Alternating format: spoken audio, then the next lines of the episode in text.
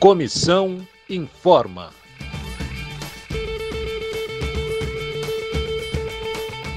Olá, colegas da EBC. A Comissão de Empregados está com nova composição, após a eleição ocorrida no dia 2 de agosto. Eu sou Beatriz Arcoverde, da Web, aqui de Brasília. E eu sou Camila Boen, da Agência Brasil de São Paulo. Nesse primeiro podcast da nova temporada, vamos relembrar como anda a negociação do nosso acordo coletivo de trabalho, o ACT. Ou como não estão, né? Já que a EBC se recusa a negociar com os sindicatos. Isso mesmo. Lembrando que ainda estamos falando do ACT de 2020. No dia 20 de agosto, completou um ano da Assembleia que nós, trabalhadores e trabalhadoras, fizemos para aprovar a pauta de reivindicações. A pauta de reivindicação dos trabalhadores foi bem conservadora. Levamos em conta a situação de crise sanitária e econômica do país. Nós pedimos reajuste no salário e nos benefícios de 1,65% referente às perdas dos últimos dois anos, além do INPC acumulado nos últimos 12 meses. Em outubro de 2020, quando venceu a nossa database, o INPC de 12 meses estava em 4,77%. Em julho, agora, a alta acumulada em 12 meses já chegou a 9,85%. Nas cláusulas sociais foram incluídas apenas duas mudanças: contemplar as pessoas com doenças raras no auxílio para pessoas com deficiência e a extensão da redução de jornada das mães para acompanhamento e desenvolvimento dos filhos para até 24 meses da criança, o que já existe em vários órgãos públicos. Foi adicionada ainda uma proposta de cláusula para a regulamentação do teletrabalho. A pauta de reivindicações foi protocolada pelos sindicatos no dia 28 de agosto, solicitando uma primeira reunião para o dia 15 de setembro e outra para o dia 23. Mas a direção da empresa só aceitou marcar uma reunião em outubro e o primeiro encontro ocorreu no dia 7. Apesar da demora, as coisas pareciam que iam caminhar. Após cinco rodadas de conversas, a EBC informou no dia 28 de outubro que havia consenso em manter 54 cláusulas do ACT vigente, de um total de 69. A empresa também disse que a Lei Complementar 173, de enfrentamento ao coronavírus, determina que todos os órgãos públicos estão proibidos de conceder qualquer vantagem, aumento, reajuste ou adequação de remuneração. E por isso, era preciso retirar do ACT as cláusulas 10, 27 e 30, que tratam de anuênio do concurso público e de promoção. Só que na reunião do dia 29 de outubro, faltando dois dias para o vencimento do ACT, a empresa disse que prorrogaria por 30 dias o acordo, desde que fossem retiradas as menções a reajustes e promoções. Sem dar tempo para os sindicatos e os trabalhadores debaterem a proposta, a empresa resolveu judicializar a negociação e enviou para o Tribunal Superior do Trabalho, o TST, no dia 31 de outubro, um pedido de mediação pré-processual. Quando os sindicatos receberam a proposta enviada ao TST, uma surpresa. A empresa resolveu voltar atrás em cláusulas já acordadas, como a de horas extras, defesa profissional e auxílio sindical não aceitou nenhuma redação proposta pelos trabalhadores e impôs congelamento total do salário e de todos os benefícios.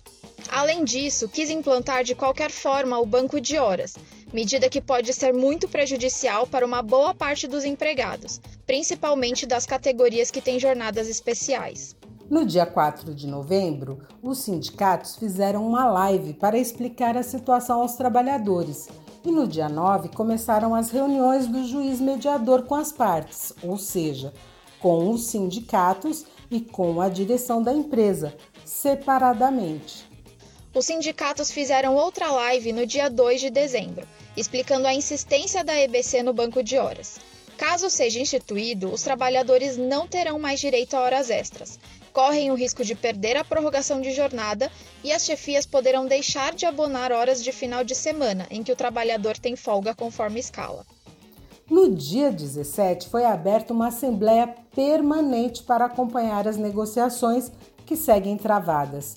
A empresa não aceita nenhuma proposta dos trabalhadores e não há perspectiva de recomposição salarial, vale alimentação extra ou progressão na carreira. Durante todo o mês de janeiro não houve negociação. No dia 2 de fevereiro, a EBC não compareceu à reunião agendada com os sindicatos.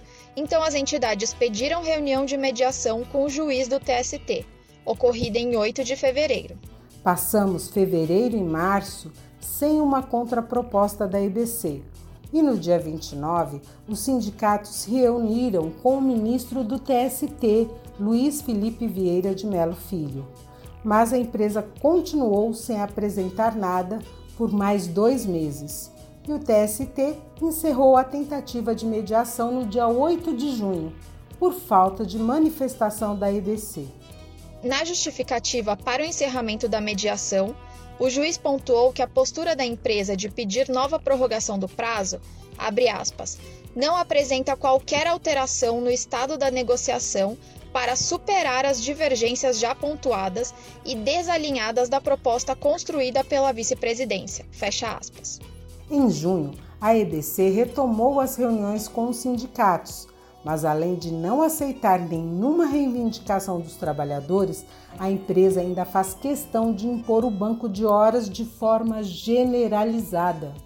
A EBC chegou a dizer que poderia pagar o ticket alimentação extra, desde que os trabalhadores aceitem integralmente a proposta da empresa, ou seja, nenhum avanço nas cláusulas sociais, sem recomposição salarial nem dos benefícios, que já estão corroídos pela inflação e a aceitação do banco de horas, mesmo a EBC tendo orçamento para liberar esses benefícios.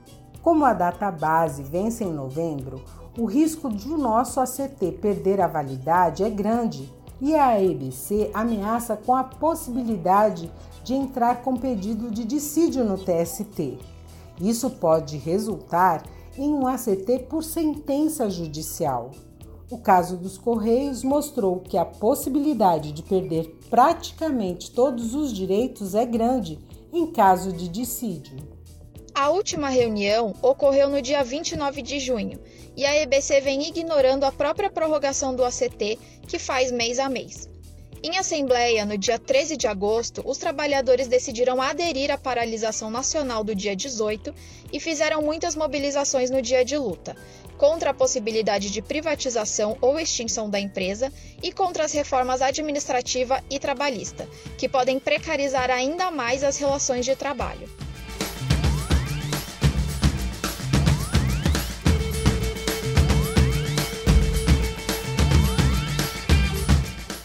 Sindicatos e a comissão de empregados continuam pressionando a empresa para fecharmos o acordo coletivo Fique de olho nas mobilizações e participe da luta dos trabalhadores. Uma produção da Comissão de Empregados. Até a próxima!